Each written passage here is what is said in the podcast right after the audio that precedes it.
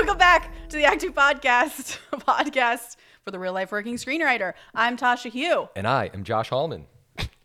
This is Act Two. Sorry, I'm distracted because Josh threw me for a loop, Yes. and um, I'm here I- recording the Act Two Podcast. I said, Tasha, open this email and read it. And then she started to read it, and then I hit record. and, and I think she wants to know what the email says.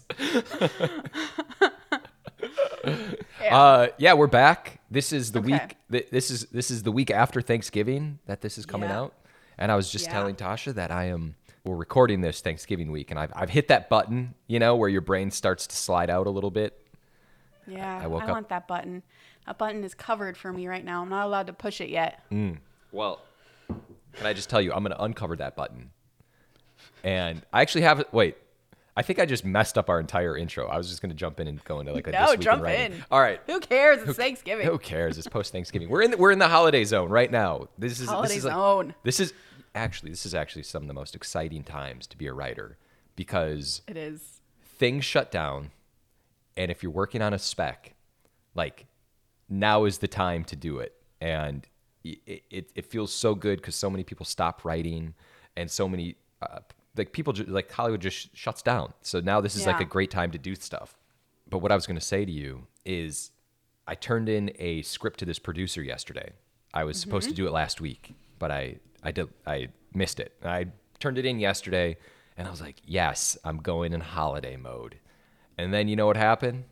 He wrote me this morning, Tasha, one day later, and he said, I read the script. I think Wow. it's really good, but I have Wow. I have some first act stuff that I I want to I, I want to go over again. You around? I said. No. uh, Yup.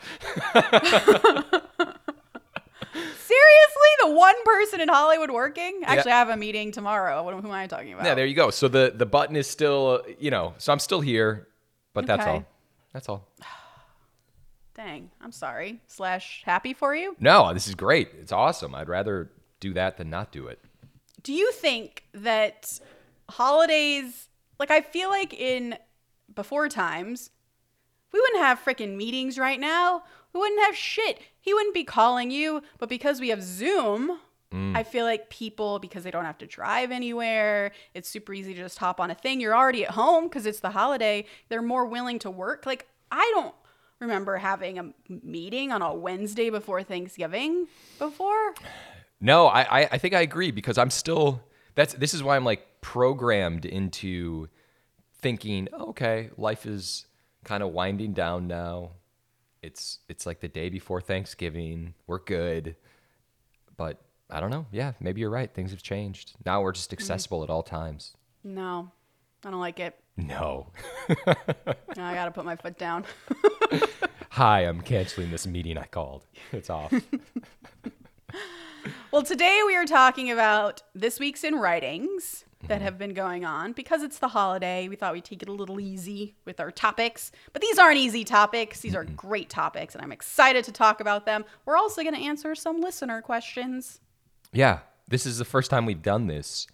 no, it is not. I mean, where we've devoted an entire episode to listener questions. this is true. So I'm excited about that. I'm excited too. Uh, so, the reason why I'm in this weird headspace is because I just had a pitch like seconds before we hit record, and that's this week in writing. So, uh, a couple things interesting ha- happened on this pitch in this pitch meeting. One was the executive who is super bright, and I love her, but she was bumping on like the big finale that we have for our villain in season one. And it's a totally bonkers ending because it's a bonkers show. And she just she's like, I'm bumping on it and I and I don't have a solution for you. I don't know what to tell you. I just don't think it's right. And I was like, okay.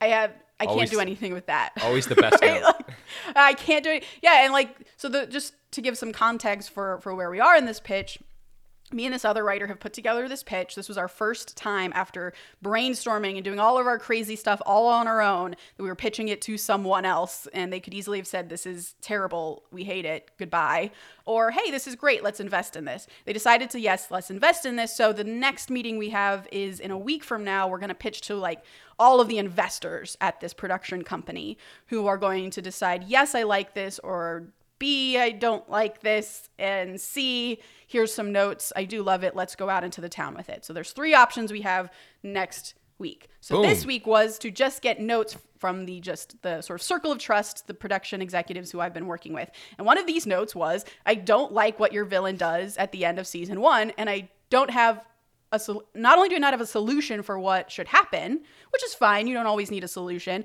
but I don't know why it's not working. Wow. I was like, I, that is what I don't know what to do with is if you don't know why it's not working, I can't fix the problem. So I said, okay, executive, let me just poke at that for a second. And she was like, feel free, go ahead. I know I don't have an answer, so like, please, like, let's talk about it. So she's really open to me pushing back on the note, which I think is important to mention because oftentimes we'll get a note like that and we'll be like, okay, I'll figure it out myself. Yeah. And I don't think you have to if it's something like this. You really have to make the executive do their job and express to you why it's not working.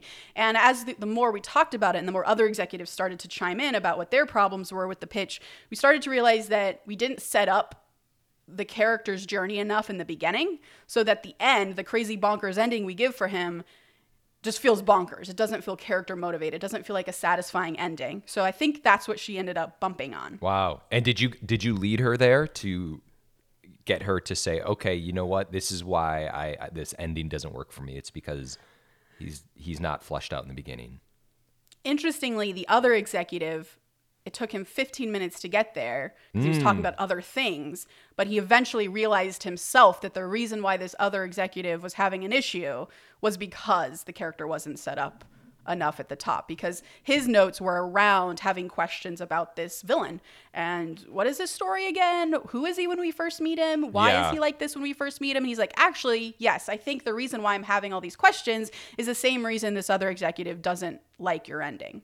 So just yeah, front load it, justify it up front. Wow. Those are good And, uh, executives, it sounds like. Yeah, I think they they did a really they did a really great job. Yeah, they had some really awesome things to say that will make it much stronger. Uh, and one of them was British, so everything he said sounded absolutely articulate and Yeah. genius. And more British executives. so you can sound like you know talking. flag. Okay. Yeah, yeah. All right. So that was it. Then you figured it out. And That was it. Yeah. Yeah. And I also pitched them as they were talking, a new idea came to me about how to make the ending work. Mm-hmm. And it was even a more bonkers idea. But I was like, I'm going to try it. I'm going to Yeah. see if they like this. And I took a risk and I pitched it to them because another part of me was like, no, just hold it back and just try it in the pitch. Yeah. And because I, you know, you're scared to pitch them an idea and everyone's like, oh, that's stupid, Tasha. So you'd Right. rather kind of to preserve yourself and your ego, like, I'm going to put it in the pitch and see if they like it. But I just pitched it to them and they were like, oh my God, that's amazing. They like, it was really it's a ridiculous reaction that I did not expect. Um, so we're putting it in the pitch. so next week or on the next podcast, we're going to get an update that you guys have taken this out. It is sold, and then you can tell us more about it. Yes. Perfect. Okay, cool. Okay. Um, I, I, I, this is like a really bad this week in writing. It's not even a this week in writing. I just want to say something. I love these because they actually are. It's about the new Avatar trailer. Go on. So I haven't seen Avatar yet.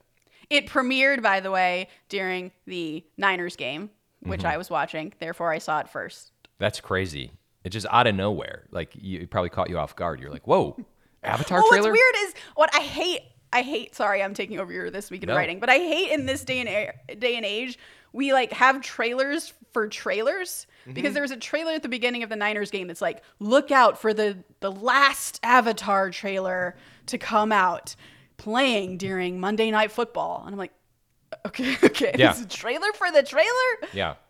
You know what I hate is that they're like trailer during Monday Night Football, but then it drops on the internet before the trailer hits Monday Night Football. I, I'm not saying that's what Did it? happened. No, no, no. But that's what happens with like the Super Bowl often, where the, like Yeah. the people, uh, the companies just upload their trailers, and it's like, or their commercials. hate You're like, what the fuck? Anyway, No. Yeah. so what struck me about the James Cam- there's a lot of issues with the camera in Avatar 2. Apparently, I just read this art- article that was like a Fox exec was mad that it's too long. It's like two and a half Yeah. hours. S- something with James Cameron told him to f off. All these things, but Told him to f off, and we'll just cut the cut the credits out of the movie, and then uh, Yeah, totally. That's what he did. But the trailer, and this is why I love James Cameron, is because it looked so character based and Mm-hmm. action. It's like about family, it seems like, and protecting Mm-hmm. your family and relocating and and all and I just I'm so fucking excited for Avatar. I'm gonna go see it. I was on the fence. Now I'm all in. I was on the fence too from our last episode. I think we talked about this, and I was like, I don't Yeah. care, but I guess I'll go see it. And then I texted you after watching it, and I was like, not only am I seeing this, I am seeing it in 3D. However, James Cameron wants to present it to me, that's how I'm gonna go. wow, go you are doing this. 3D. You're gonna go for I it. mean, that's how, yes. This is an experience. okay. It's not just a movie. It's a movie going. But experience. interestingly, so I, if you've ever gotten this note, which I feel like almost all of us get this note at least once Yeah. slash a million times, is that when people say, I didn't buy into your script or I wasn't invested in your story until this happened. Have you ever gotten that note before? Yes. Like, it wasn't until page 20 where I was like really into it. yes, First off, I hate that note. me too. But second off, that's how I felt about watching this trailer. I was like, okay, it's pretty, it's family, whatever. I, I'm not invested in this family because I don't know who they are. So, okay, but it's sweet, whatever. Oh, cool. Look, there's like water animals, and that sounds mm-hmm. fun. But then they started showing the soldiers coming in and like Yeah. destroying these villages. And I was like, oh, that's what this movie is about. That's something I can get invested in because I want these families to survive and to fight back. It's this underdog story, and you definitely want these villainous soldiers who are just burning everything to the ground to, to perish. And now I'm invested in the fight for freedom. Yeah, I oh Braveheart. Braveheart. Yeah, I'm. I think I agree. I do just want to see fighting. I hate to say it, but like I want to Yeah. see like James Cameron action sequences because Yeah. he is the freaking master. I hope he doesn't spend too much time underwater, just putzing around with the the whales and shit. He will. I know he will because he loves water, Loves water. which is crazy to me because they're sharks.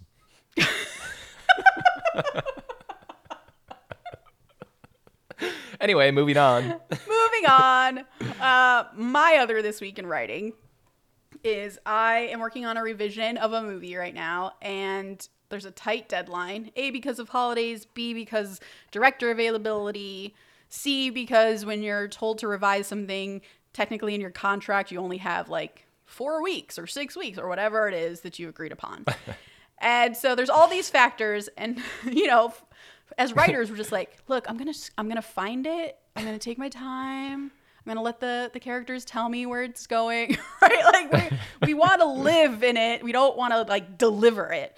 So it was it's it it just struck me that in professional screenwriting, you do have to kind of shift your brain and start developing this skill of scheduling your writing. Mm-hmm. And I kind of learned this in college. Like our professor tried to teach us how to schedule out your outlines so that we would get done in a certain time.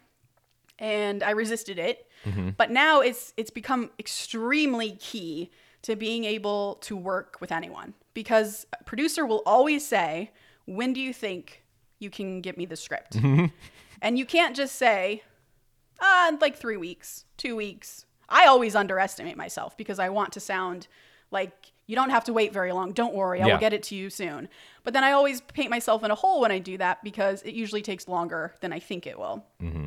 So, what I have done for this current job is I've outlined my script and I've attached scene numbers to each of the scenes. And then I have written next to it what date I'm going to write that scene. And I'm like, okay, given these number of scenes, they're not super heavy uh, lifting. So I could probably do like three or four scenes. We'll say three just to be safe. If I do four, that's a bonus. We'll say three scenes I can do on you know, November 30th. And then these four scenes I can do on the next day. I can really only do this one scene probably in one day. A, Yeah. because of the meetings I have. B, because it's so heavy lifting. So, like, I just schedule myself out so that when I look at this now, I can report back to my producer and say, literally, I will have a draft to you by this date. And I will give myself a couple, like, a day two days max of wiggle room at the end of it, just in case I get held up by something or family events happen. But at least I know now what to look forward to. So I would say my This Week in Writing is develop this skill for yourself. Don't resist it because it's absolutely vital for productions to continue, Yeah. right? Like the if you ever get hired to write on a production, you literally have to churn out pages um, at a very specific time in order for the production to work. So uh, yeah, develop this skill. I completely agree. I and I, you know, I recently started because I had a pretty extensive outline, not extensive, but I had like in this uh, recent script that I was writing, basically numbered one, two, three, and under each number Yeah. were the scenes and what was going to happen, and and uh, it was it was an action movie. And when I kind of painted myself in a corner for a scene that was really really difficult for me to write, I actually didn't write the scene. I just put in what needed to happen. And then I moved on to a scene that I knew I could write because I was being yeah. held up. And it was a game changer for me because Yeah. it just helped me keep going, going, going. And then you kind of figure out, you know, moving forward, you're like, oh, now I know what this previous scene needs to be because these things need to connect. And Yeah. oh, man, I am such a proponent of outlines nowadays. I, It's I kind of am too. Even if it's it's, a insane. sentence of like, it doesn't have to be beat for beat. Of course, that's like the more the merrier, but more the merrier. But even if you can get some to a place where it's like Tosh and Josh go to the store, they get robbed. Like Yeah. without having like the specifics of how it happens, it's just good to have. And you're like, okay, I know this needs to happen. I know this Yeah. needs to happen.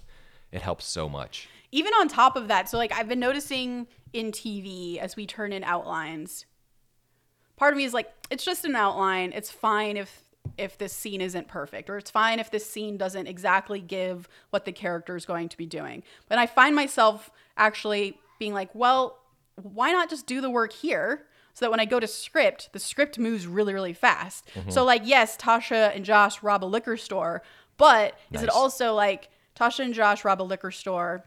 Tasha ends up in tears, guilty for having robbed the liquor store, mm-hmm. and Josh is mad that Tasha's guilty, and now the relationship is on the rocks. Like, do I need to know the character arc for that scene so I can at least write to it when I get there? That becomes really important to me too. So I like. It's funny because we talk about this every now and again on this podcast. How Josh, when you and I started, we were like, "Fuck outlines. we don't need to do outlines." When we were assistants, we were just like, you know, that's just not our process. And then you start to realize, not only does it have to be your process because an outline is a step that you can get paid for, um, but it really, really helps you in the writing because as we're talking about schedules and stuff, um, you have to deliver a script within a certain amount of time. If you're just fucking around in that script and you're finding yourself, which isn't is an okay method, but it it more than likely will get you into trouble in terms Yeah. of delivering your script on time. I agree. Although I wish I didn't have to outline. I know. Yep. Anyway. I mean, the, the just do it on spec, like the freedom of a spec to just like play with it and Yeah. move around and. Yeah. But if you're if you're trying to write a spec for a contest, you're trying to write a spec to get it to a manager quickly. It may not be the fuck around time. It may be I need to outline this thing so I can get it done by March, so that I can give it to a manager by April. Mm-hmm. You know, like you you it helps to set deadlines for yourself like that. And we're actually going to talk. I'm really excited because we're going to talk about this in our um, New Year's goal episode yeah. and it's like my favorite episode that we do. Me too. There's nothing I love more than a new year. I, I say this every year. I talk to you about this all the time, but like you hit the button, the reset button, you're you have a clean slate. It's it's like, all right, what do I want to accomplish in this year? Here are 12 more months. I'm I'm good. Yeah. Let's go. Um, Yeah. And by the way, we still have some time left in this year. So we do. all right. Jumping ahead. Jumping ahead. All right.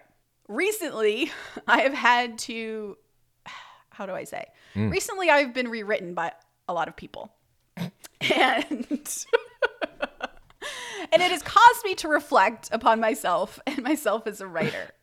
And also, leading a room where you are rewriting your writers also causes you to reflect and and the reflection that I am talking about is knowing your flaws as a writer and acknowledging that you have blind spots and that mm. that's okay.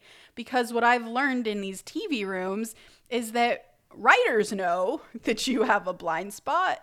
They know. They know that you're not good at action sequences, or they know that you're not good at, um, let's say, like knowing world building stuff. Like that's just not your thing. I can do character all day long, but I can't do world building stuff. And that's fine. Like that's just not your strength and they accept that. And that's why a writer's room is so great is because you may not have a world building guy in that person, but you hire another person who's great at world building and you build this great team that can conquer everything, right? Mm-hmm. So I think it becomes important to know your flaws as a writer and I'm learning them as I go.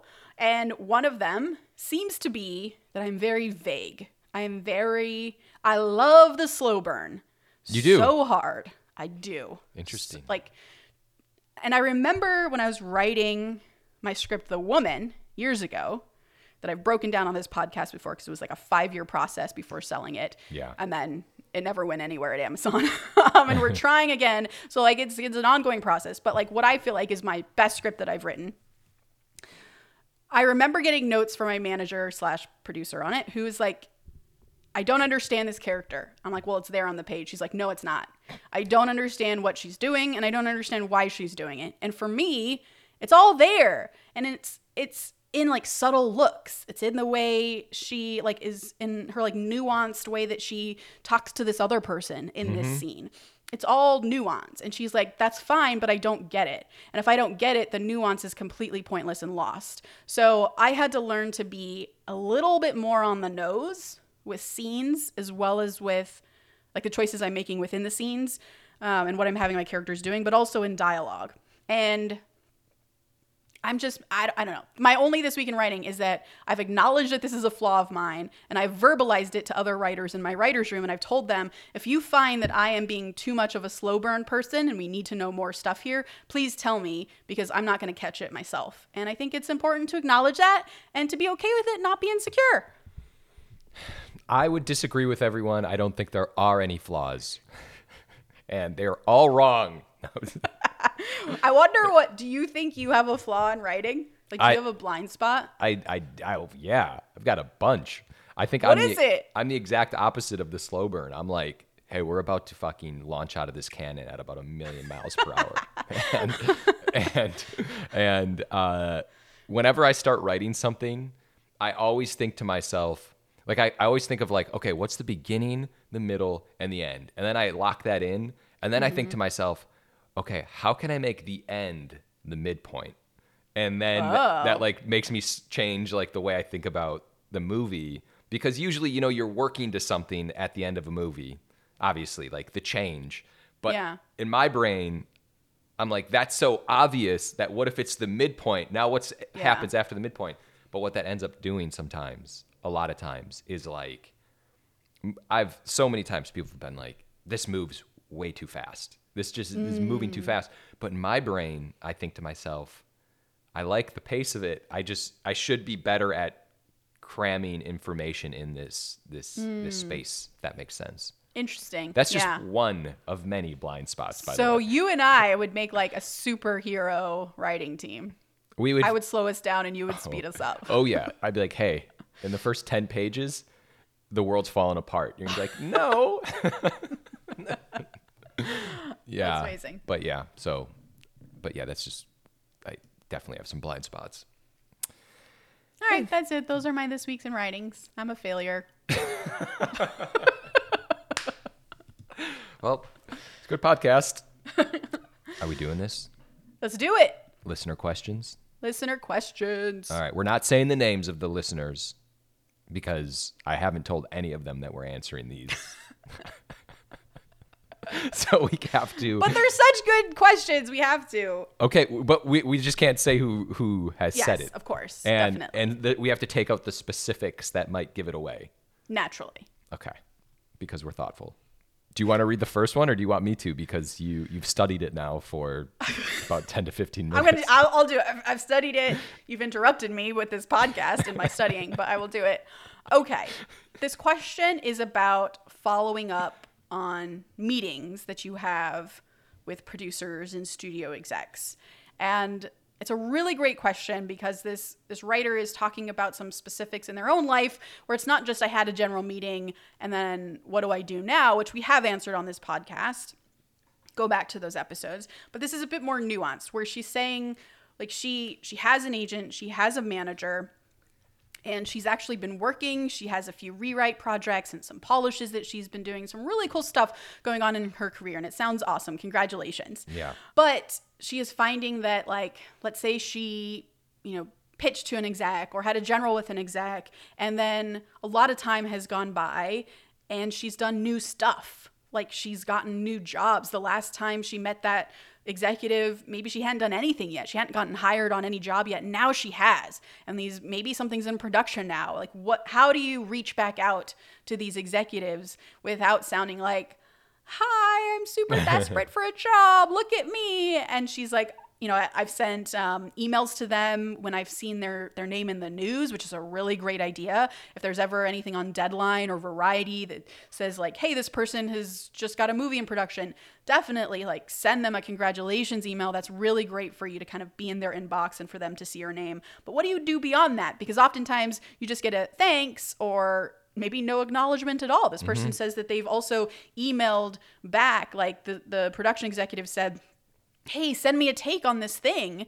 And um, you know we have an actress attached and we'd be really excited for you to come up with a take. And she did email a take and nothing happened. So what do you do when you when you kind of face these scenarios? And first of all i will say coming up with a take and emailing it is tricky is tricky territory on its own. Maybe that's for another podcast. Yeah. Um, i've definitely heard writers do it and they get a job. So there's i want to put that out there. But often that take goes into nowhere and Actually, I think didn't Zach? Yeah, Baylin. Come in, he talked about how he he emailed a producer, um, one of our guests most recently who wrote um, King Richard, said that King Richard came from him emailing a take to the yeah. executive after talking about it at, at drinks. But usually it can it can just end up in in in the trash or it becomes they take that email and they just give it to someone else uh, another writer they're working on and suddenly your ideas have been taken. It's usually better to say hey i've come up with a take like let's hop on the phone and i'll and i'll give it to you. But anyways back to the question yeah. at hand. Do you want to take it? Me well take it. you take it. Both of us take it. Uh, uh, let's both of us. Well i will just say and i think uh, this person acknowledged this in the email like now with the holidays this is like one of the greatest times to just randomly reach out to any exec that you've ever talked to, anybody, in my opinion, even if you have nothing to say, because it allows for the, hey, happy holidays, whatever. Like you can just always uh, sculpt an email into, I'm reaching out to say happy holidays, but actually, while I'm reaching out is just to tell you I have a few things going on. I'd love to connect in the new year. Um, mm-hmm. This is what I'm doing. Boom, boom, boom, boom, boom. Have a great holiday it's blah blah blah. Like that. That's this is another reason why I love the holidays. By the way. Yeah, yeah. It's that's great. That's a great idea. Is it? I think so. Yeah, I think it's a great idea. And I think something you can do in that scenario, if you haven't talked to this producer in a while, I would say if you, you know, met with them a few weeks ago or even like two months ago, maybe not. But like if you reach out and say, hey, happy holidays, I just wanted to, to reconnect and would love to grab coffee yeah. in the new year. That's actually kind of when I would send the email is in the new year. Happy, I hope you had a great holiday. Would love to grab a coffee and catch up. A lot's been going on. Would love to hear what's new at such and such company. Yeah. Because if you give them an action thing to do, like have coffee or get a drink, something sort of non-committal, then um, that's an action step they can take. I um I did this a couple months ago because I wanted an exec to read a script that I was that had come and gone out of my life, and I wrote him. And it was I think I talked about this before. It was about the Packers. I checked in with them, mm-hmm. and I was like, mm-hmm. "Hey, hope you're well. The Packers suck." you know, let's connect in, you know, or let let's uh, find some time to get together. And he was like, all right, let's get together. And so I saw him, and it was like the most tr- transactional meeting but in the best way possible because we both knew that we were sitting down because we both wanted to like exchange information yeah. and it was kind of like all right so i have like 15, 20 minutes. What do we think about the Packers? Boom, boom, boom. Packers. All right, what are you working on? Boom, boom, boom. Okay, yeah, send it to me. Boom, boom, boom. Okay, great. And then we were like, I was like, this the is- best meetings. oh my god, it was amazing because it just cut through all the shit. It was amazing. Yeah. So yeah, if you can, yeah, reaching out. I mean, this person covered it. Like reaching out. That's what I'll do. If I see someone's name, I still do, no matter what. Even if I don't want to work with someone, if I just want to congratulate Yeah. someone, it's uh it's just always a nice way to connect. But New Year, Yeah. grab some coffee, and I think the other thing is don't be shy or afraid to say, uh, "Let's let's grab coffee in the New Year. Let's connect." Yeah. Yeah, because from their perspective, they're part of their job, whether they like it or not, is to network and to know writers, up and coming writers. And what they should be thinking is, oh, she's got new stuff going on. That's really that's really cool. That's a writer I should maybe pay attention to. It's someone who might be writing the next spec that I need to buy. And if I build a relationship with her, she'll send that spec to me. Yeah. Or if I have a project I need a, an unexpected writer on, or maybe a writer who's cheaper but really great. Like I can be the hero at my company and like say, ah, I've been meeting with this writer. I just had coffee with her and she's super awesome. Let me plug her in at this company. So like it it's in their best interest to meet with you as well. So when you do ask for coffee, do know that that's part of their job as well. You're not Yeah. being too much of a burden to ask for that. But I do think it's important to do that kind of action step, right? Like, let's meet, would love to meet for coffee to reconnect. And there's a few things going on in my world that I would love to run by you, which is a really great way of doing it, by the way. If you have log lines or even better, like outlines or pitches or story ideas that you think would be great for their company, it's a really great way to be like, I have some things that I've been thinking about for you, but would love to also hear what you're up to. It's been a while. Can I buy you coffee? You'll probably get rescheduled a few times, but do it. Like you're that's the way to do it. Rescheduled 25 times. Hundred percent. Um, another thing that this writer does, which is a great idea, which I've never thought of, but is fantastic, is she has set up Google alerts for producers that she loves and wants to work with.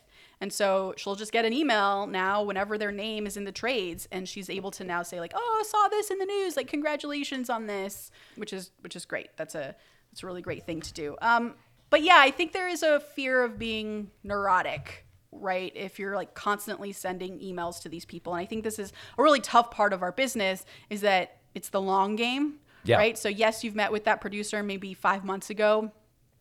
If nothing's come of it already, um, yeah, like that's normal. um, it it has taken me sometimes years, like five years, for example, for a relationship I made to pay off and to, and become a job. So it, that's not a, uh, that's not a good thing. That's not hopeful because you want to be really active in your career, and that's the right instinct. So these are ways to be active without seeming neurotic to the person. Because I've definitely gotten emails from actors who feel very neurotic and like i it kind of puts me off because it seems like they are just um, like salespeople rather Totally. than real people so like i've gotten emails often from from actors i've met who've who've like sent me trailers of things that they're in or like commercials that they're in and and been like hi happy holidays here's a here's a bullet pointed list of all the things i've done Yeah. this year and i'm like okay delete but if this person was like, "Hey, would love to reconnect and get coffee and like hear about what's been going on,"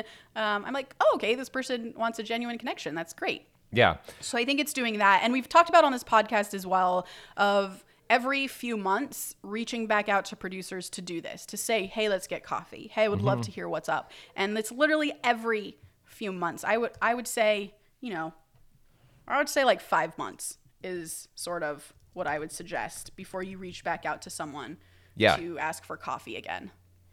the last thing I want to say about this, which might have already been said, but I'm just going to say it one more time, is have something specific in mind if you're reaching out to a producer. Um, it's Mm, that's very. great. I've been in a zone where you're like, "Holy shit, Tasha's working on this." Uh, I just want to be in her orbit. Like, how does that happen? Eh, But like, Mm-hmm.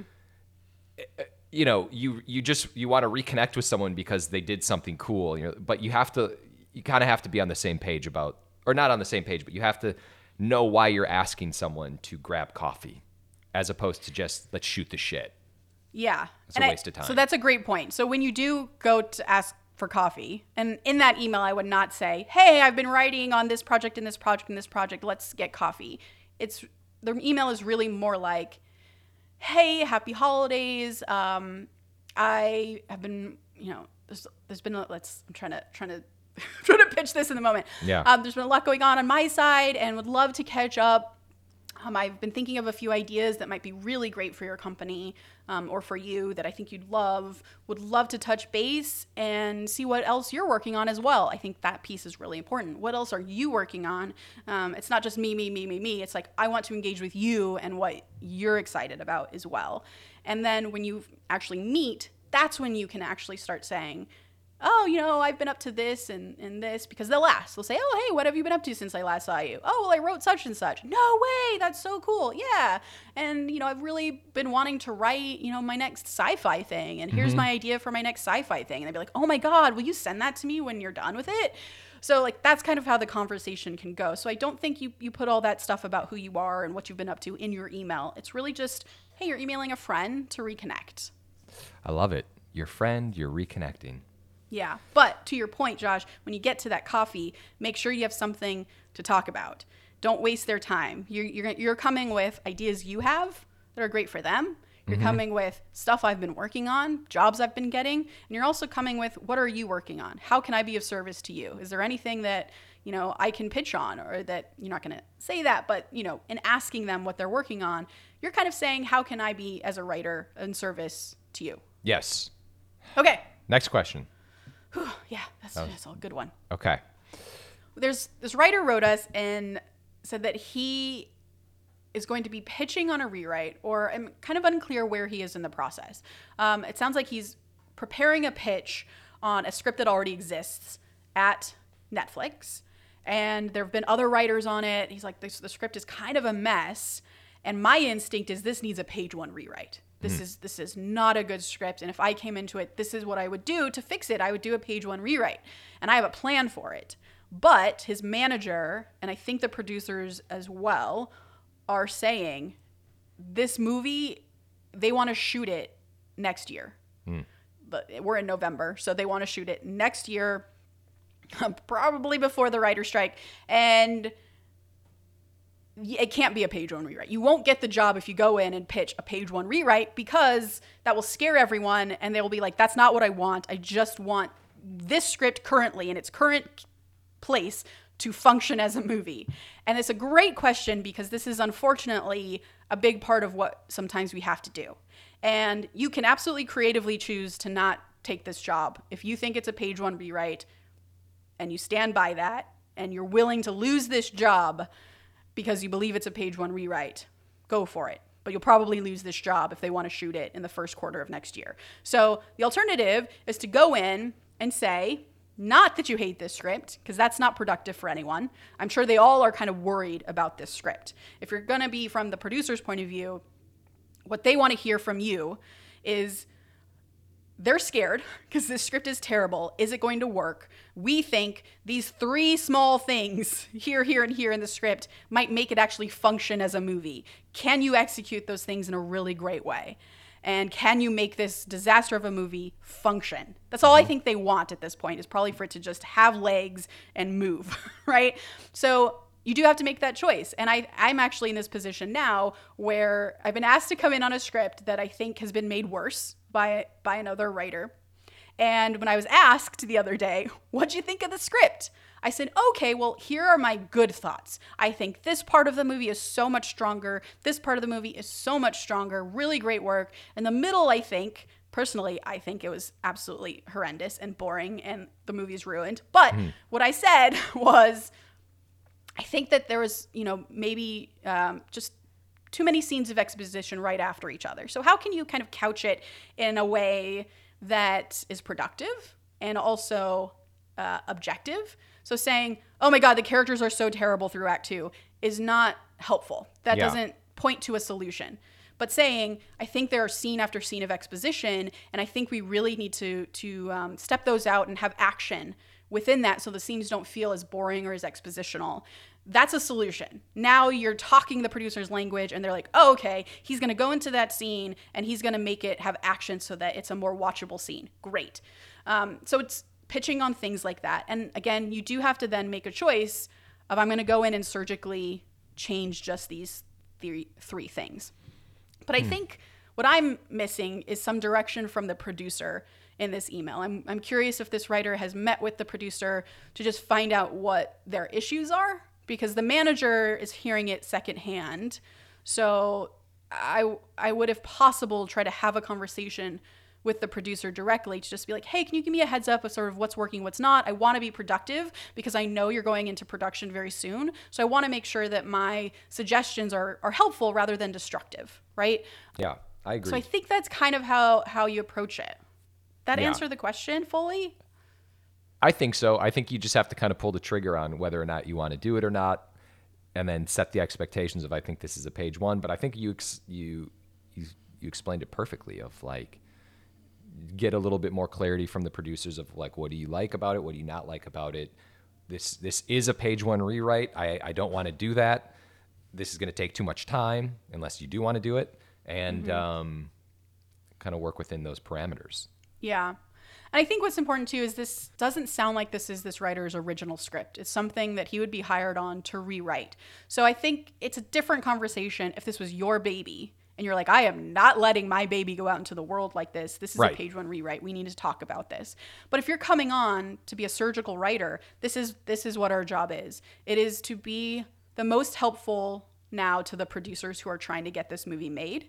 And that helpfulness comes in the form of not saying this entire thing is fucking bad. It's hmm. saying, okay, like what do you feel like is the problem here? Because this is these are the biggest problem spots. If you can do that, that can be really helpful. I- even if you hate the whole thing, what are the biggest things that you feel like can be fixed and worked on? Yeah. Um, and I'm not saying like the entire character arc is wrong and I need to change it. It's like, hmm, is it just this one character relationship that you can maybe tweak throughout? Um, because again, you want to pitch as if you are being helpful and you are helping push them into production, which is the direction they want to go. And sometimes that means you have to shed some of the stuff that you think is really bad to help them see their vision forward. It's tough. it's tough. I feel like for the job that I'm doing now, that I, I totally disagree with the entire act two. My job is going to be what do you guys think is wrong with it? Okay, great. You don't you clearly don't think this one scene that I have a huge problem with is wrong, so I'm going to leave it. I'm not even going to touch it because you like this scene the way it is, and it's not my job to change this script to what I want Wow. because it's not in my hands anymore, it's in your hands. And I at this point in the process when we're ready to go into production, I'm kind of a tool for you to get your movie made. So I will go in because you can't write a scene. That's not mm-hmm. what your skill set is. So if you want me to change this one scene for you, great, I can do that. So it's all to say, try to really advertise yourself as a surgical writer at that point if you want the job. I love it. And, I'm and right- sorry, like that's so it- hard. No, yeah, that is hard. And if that didn't make sense, just email us again. Yeah, if you're, yeah, I don't know when you're pitching this, but hopefully that's helpful. Last one, Tasha. Okay. I'm just gonna read this one. This is this is this is this is like the most Tasha territory email of all time. Okay. Maybe three. All of these may may have been actually, but all right. Are you ready? Yeah. Okay. So, question for you. I came across a comic that I think would make a great adaptation into film or television. One of the comics was written by a very well established writer. I am an unknown, unrepresented writer, uh, but I am, and I am lacking credentials within the industry. I know that Tasha recently, in a recent episode, Tasha noted that she adapted an IP without getting permission, and you were frustrated with that. So, my question is what are the best practices for approaching an owner of IP? Be they games, books, comics, etc., to pitch yourself as a writer for the project, be it on spec, shopping agreement, or the like. Mm-hmm. I feel like we need to get Steve Desmond on here to talk about this because he's the king of this. Steve, if you're listening, because sometimes you do, uh, let's do this. But yes, I think what this this writer is referring to is I talked about a book that I really love that I just wrote on my own as a movie without telling anyone. Mm. I didn't get permission from the author. I didn't tell my agents I was writing this. This was sort of just like a fun thing I did. It was like basically fan fiction. The problem with that is that's never going to go anywhere because it's fan fiction. What I would do in that scenario, let's say if I carried this this IP in particular through, I would locate the agent of the writer or the writer themselves. They may not have an agent, or they may be so kind of unknown that they're uh, they have an email somewhere published on their website. It sounds like this is an established writer, so maybe that's not the case. But reaching out to their agent is great. Or if you have reps yourselves, this is what they're there for to kind of lend you legitimacy and to reach out to the, that writer's or author's agent and say, hey, like, are the rights available? This is a very normal question to ask. Are the rights available? Don't feel like you are um, being rude or or putting them out or any other maybe insecure things that make you on your head when you ask this question. You can just say, are the rights available? But in that email that you're sending to this writer, if you're able to contact them directly, this is what I did when I um, ended up getting getting the, the job to adapt a book that I really loved. I sent a letter. I say letter. I sent an email Ooh. to the author of the book via my agents who did a lot of digging to locate the author's agent, the author's hmm. book agent. So they were like, Tasha, we finally found the author's book agent. Send us your email that you want to send him, and the agent will get that email to the author. So this is how I did it. And in that email, I wrote about it was basically one page written on a Word document, and it was here's who I am first. Yeah. um, meaning like here's my credentials and i know this writer said they don't have credentials in the industry but what are you what are you current have you written anything or are you working in the industry in any way? Um, if not then maybe just start with i am a writer. I love this particular genre. I love your book in particular. Here's all the reasons why i love your book and why i think it would make a fantastic adaptation into film or tv um, here's the story that I am drawn to within it that I would really want to tell. Meaning, is it like the mother daughter story in here is something that's that I'm so passionate about that really touched home for me that I think would move audiences. Like, uh, say things like that of how you would adapt it in that way, um, and you know, character wise or world building wise what draws you to their material and then simply ask at the end uh, would love to know if your book or your comic is um, rights are available and if so if you'd be willing to um, speak to me about a shopping agreement i would love to try to take it out and sell it Yeah. and it really helps if you have a plan. So it may come in this email, it may come in the follow up conversation that you have, but to say, I have a plan and here's where I'd like to shop it out, it feels like it's the conversation that happens after.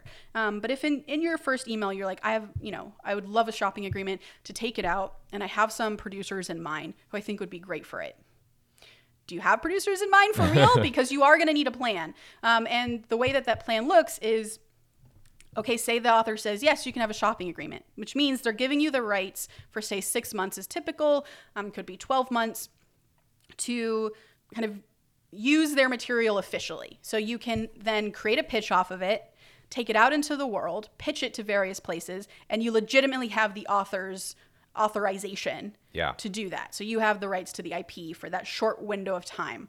Which is a and big then deal. after six months, if you don't, the reason it's called called a shopping agreement is after that six months, if you don't sell it, then you've shopped it and you have failed. so, so the rights go back. There's no, there, that means there's no kind of risk to the author. yeah. Uh, um, is essentially why they would agree to that. And and sometimes, and this is why we should have Steve Desmond on. Um, he he's never paid for IP. Um, or for options or anything. He asks for it for free. Be, and the reason why I think he can do that is because he has a very specific plan of how he's going to get this thing sold. And I think that becomes really important for stuff like this to, to make the author feel like I'm not just giving it to some random Joe Schmo. Yeah. Um, I'm giving it to someone who's a professional. we need to have him on.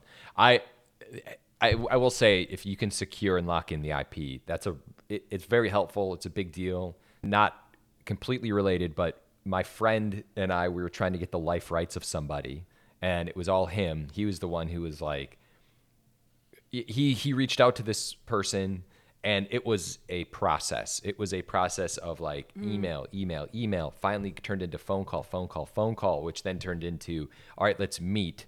And then that meeting i mean this took to be honest it took years to lock in the hmm. life rights of somebody. But hmm. Uh, granted that was during covid time there was a lot of weird stuff going on in the world so like some communication fell apart but the the point is is now that we have the rights it's been very easy, not very easy. It's been easier to get com- to get meetings, to open up conversation, and um, and my friend had written a script that I kind of helped out with a little bit to try to try to sell. Yeah. So if you can do it, great. It does make a difference. Yeah, for sure. Um, One, I- was gonna say something. yeah, go. is this the world in which we talked about this the other week how you write a spec and it is like it can be put into this world of the IP meaning it is not the story you're not hijacking it but if someone with enough uh you know intelligence they can come on and say you know what we I think that's tougher if it's something like this. Like if it's an old fairy tale that's in the public domain, Mm. yes. But if it's something that exists currently from a writer who's alive right now, um, it does border on plagiarism if you do it that way. So it Hmm. feels like don't bother doing a spec on something like this. And I and I don't. I also don't think I could be wrong. I'm sure there are examples where I am about to be proven wrong, but it doesn't also feel like a situation where you write a spec and send it to the author and say, "Hey, I wrote a spec based on your stuff because I love it so much." Mm-hmm.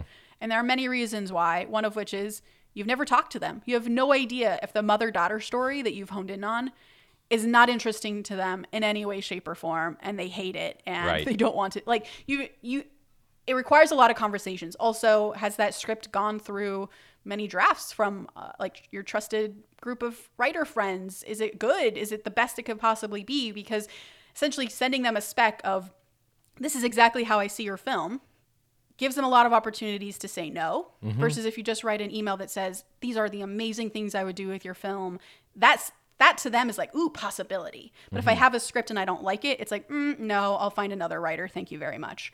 So it just it gives them a chance to say no. So i wouldn't do that either. And this person also asks should i send a dm because we're living in the age of social media? Um, or do i re- reach out to the, their agents? Do i do it directly? And if i do it directly do i do it casually?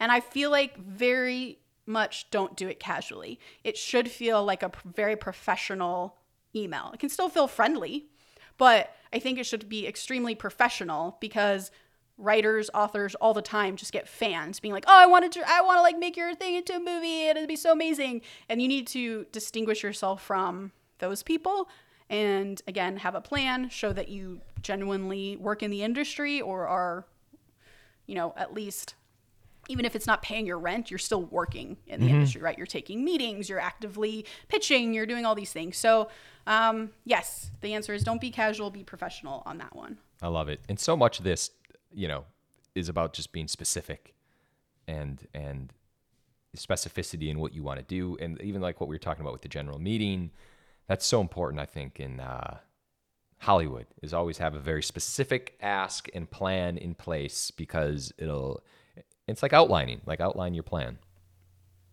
yes i agree We did it. That's it. i think that's it That is it. I know it's it. Cuz I'm i think we did a good emails. job i think these questions were amazing keep them coming you guys Yeah, please. quote of the day Yeah. Quote of the day. all right happy thanksgiving everyone That's not the quote of the day. Whoa. All right. quote of the day. If you spend too much time thinking about a thing, you'll never get it done. Make at least one definite move daily towards your goal. Bruce Lee. Dude, I love it. I love it. Please remember to rate and subscribe. Follow us at Act Two Writers for more awesome writing stuff. You can follow me, Tasha, at Story Thursday on Instagram. And don't go on Twitter. Oh my God. I'm uh, Joshua Hallman on Twitter, Josh Hallman on Instagram. And as always, the Act Two podcast is a production of Act Two, a network and support group for the everyday working screenwriter. This episode was edited by Paul Lundquist, music by 414 Bag, which you can find on Spotify.